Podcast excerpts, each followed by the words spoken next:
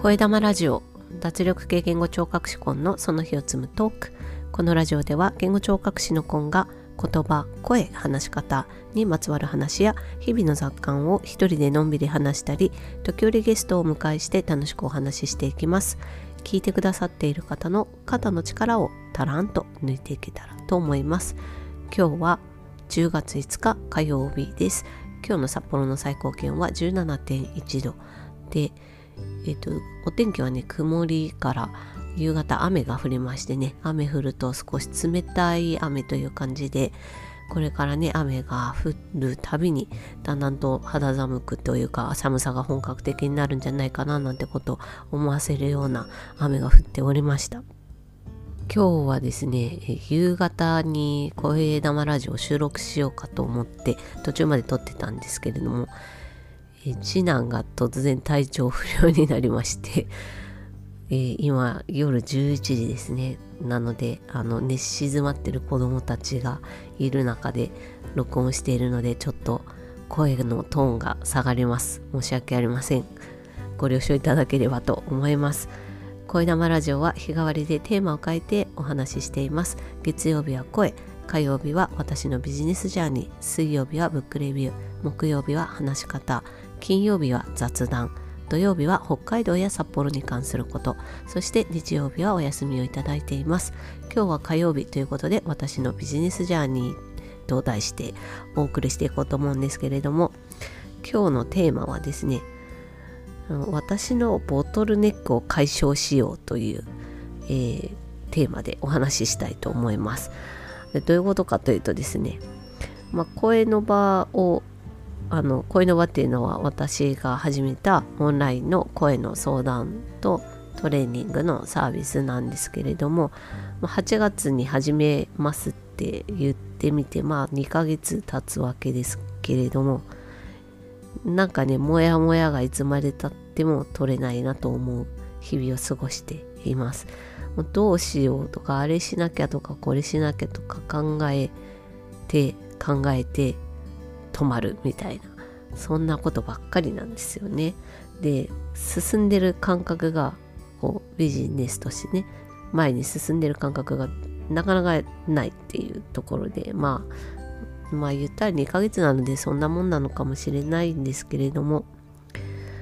あのそして今週末ですね、まあ、ビジネスに関してこうアドバイスをくださる方方々のお話を聞いたりする機会がねちょっとありまして。でねまあこのままじゃ私ダメだなっていうふうにすごく感じたので自分のねこう前に進んでいないってことはどこかにボトルネックがあるだろうということでそのボトルメボトルネックをね見極めてそしてそこをね解消する術をねちょっと考えたいなと思いまして、まあ、全くもって私的な話ですけど自分向きの話ですけれどもちょっとお付き合いいただけたらありがたいです。見守るようなお気持ちで聞いてくださればありがたいです。ということでね私のボトルネックっていうのは何かっていうのをね考えてみたらね3つありました。1つはもう決めなきゃいけないことがたくさんあるのに私自身がものすごく優柔不断だということですね。でもう決めてすぐ動かないといけないと思うんです物事を進めるのにね。でもものすごくこうこれでいいのかな？本当に大丈夫かな？みたいななんかこうねブレーキをかける自分がいるんですよね。でここがね本当に時間を溶かしているなと感じます。でなんか調べて調べてみたいなことをねまあインターネットとかでやっては一日なんか時間が過ぎていくみたいなことが多いのでこれをまず何とかしなきゃいけないなというふうに思いました。で2つ目はですね気がそれすぎる。まあそうやってねリサーチっていうか検索いろいろするから気がそれていくんですよねどんどんと。なのにマルチタスクっていうのがマルチタスクは私本当に苦手なのでいっぺんに何個も進めていくってことがねなかなかできないんですよね。で、まあ、検索していろんなアイディアが浮かんできてそしたらこう先々こうしたらいいんじゃないかなみたいなことがねアイディアが出てきちゃうわけですね。でこれを繰り返していくとですねうん、妄想ばっかりで今自分が向き合うべきこととちゃんと向き合ってないなっていう風に考え直してみたら気づいたんですよね。もうこれは多分もう一段階こうそこれはどうしてそういう風になってしまうのかっていう風に考えてみるともう先々のことをどうしたらいいだろうって考えるってことは今が不安だからっていうことなんじゃないかと思うんですよね。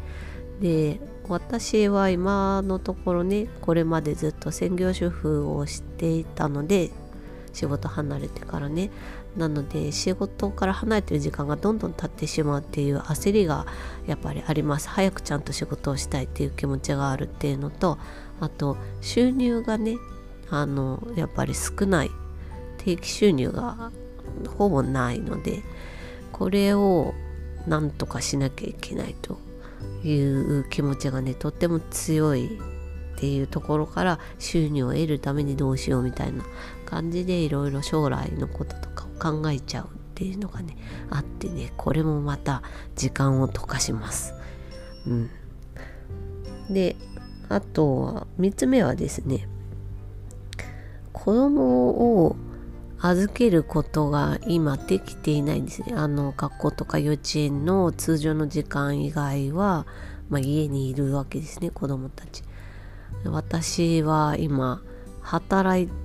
ている申請を出していないので学童とか幼稚園とかに。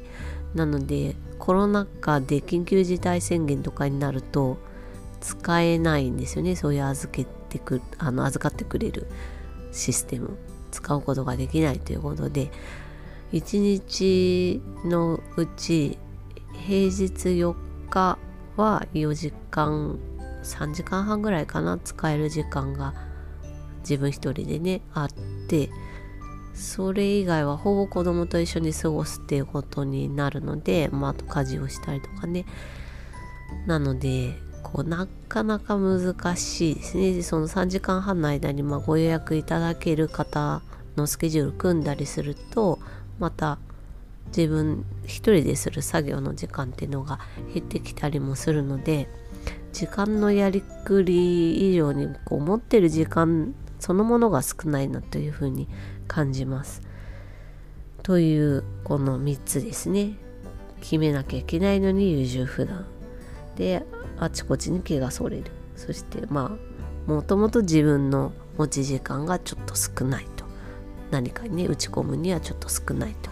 いうことでね。でこんなことばっかり言ってられないので、まあ、対策を考えなきゃいけないということで。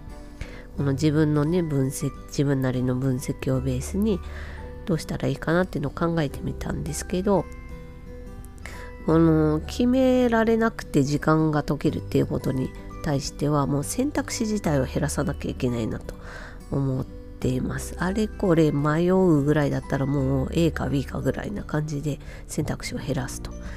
であとそんな時間がねもしかかることをいろいろ考えるんであればもう課金という解決策を導入するっていうのもねちょっと考える必要があるなと思ってます。まあお金かかるのはちょっと辛いんですけどでも時間の方がもったいないということもねありますよね。であとあの考える期限をね設けて例えば3日ぐらい迷うんだったらこれにしようかなって思って決められないと思ったらもうそこから3日以内だけ迷ってもうそれで答えが出なかったら諦めてもうそれは考えないっていう風にしようかなと思っています。であと気がそれやすいということに対してはですね気をそらす時間をあえて設けようかななんて思ってます。1週間のうちにね1回とか30分とか、まあ、1時間はちょっと長いかな。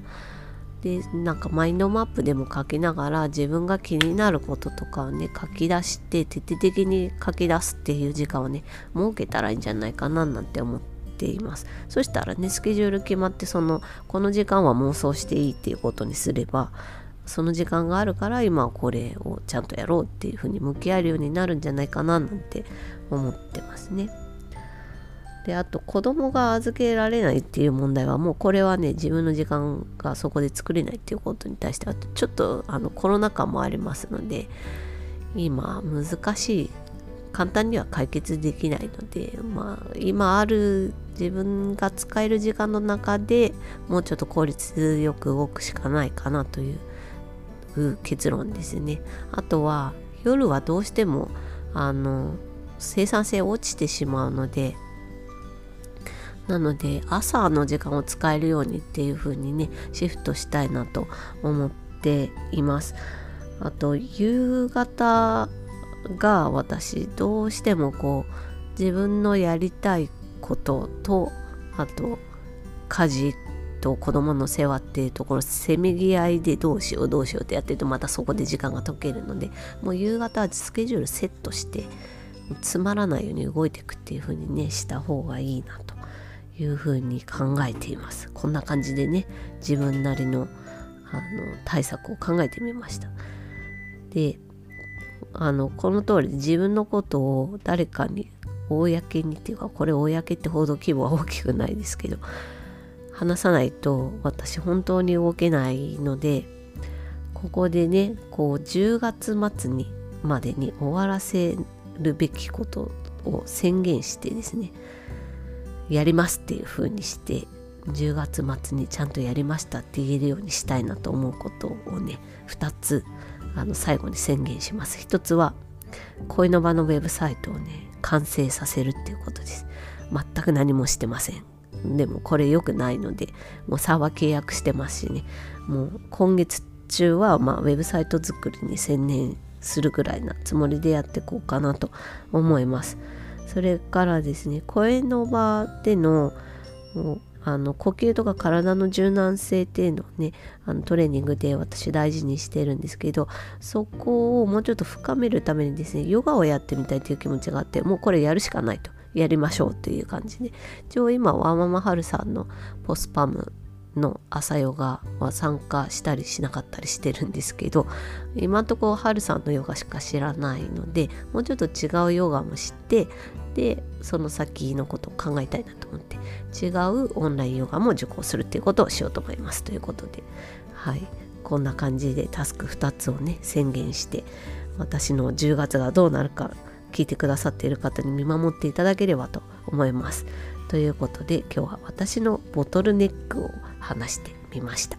スタンド FM の方にコメントいただきましたのでお返しします。ジョイワーママオさんからコメントいただきました。これは先週の土曜日のね、北海道や札幌に関する話で札幌木という玉ねぎについてお話しした回にコメントいただきました。青さんありがとうございます。農家の直売所で10キロ単位で売られているとしてびっくりしました。北海道は美味しい野菜がたくさんありますね。オーナー制度もとても面白いです。ということでありがとうございます。そうなんです。玉ねぎね農家さんとこ行くとねすんごいでかい袋に袋かな箱に入って売ってるんですよね。まああのじゃがいもとかも多分ね直売行くとそんな感じになるんだと思うんですけど まあ北海道あるあるなのかななんて思ったりします。青さんありがとうございます。それからえっと昨日月曜日の声の話で子供のかすれ声ということでお話したんですけどそちらにベルさんからコメントいただいています。我が家の兄弟は2人とも小さい時からなんなんだ赤ちゃんの時から声がハスキーと言われることが時々ありますが大声出しすぎは一因かもしれません。しかも毎日。でも成長するにつれて声のかすれも気にならなくなってきた気もしますので様子を見てみますということで。ベルさんありがとうございます。それぐらいね大きい声出るほど元気がいいっていう証拠でもありますしね。まああと声の出し方はお子さんの場合はねそれほど気にしなくていいっていうのは文献的にねあちこち書いてあってまあ定説なので成長ねおっしゃってるように成長によってだんだんと喉がねあの大きくなってくれば落ち着いてくるっていうことなので様子を見ていただいてね。でもあの10日とかねそういう単位でずっと声かすれててとか声のそのかすれ具合がねこう声がうまく届かないほど気になるっていうことであればあのぜひね耳鼻科耳鼻咽喉科をね受診していただければと思います。ベルさんコメントありがとうございます。それから先週金曜日に、えーと、雑談の会でよいの場というね友達と私が始めたオンラインコミュニティについてお話ししたんですけどもその時募集しますって言ったんですけどもあっという間にあの定員というか想定してた人数が集まったのであの募集を締め切らせていただいたんですけどそちらに手羽先さんからコメントいただいてます。手羽先さんありがとうございます。私も間に合わずこういうのはタイミングあれもこれもやらずに引き算せということでまたの機会にということで手羽先さんありがとうございます。残念ながらね本当申し訳ないです。あの想定人数に達してしまいそしてあのこの宵の場を開いた3人自身も子羊迷える子羊なので あの初回ということでねちょっと少なめに始めましたけどもうちょっとあの私たちに余裕が出てきたらまたあの門をね開こうかなっていうのも考えてますのでもしよかったらその時は是非いらしてください。というわけで、え、今日はこの辺で終わりにします。ちょっと長くなってすいません。それではまた。Carpe Diem. Ciao!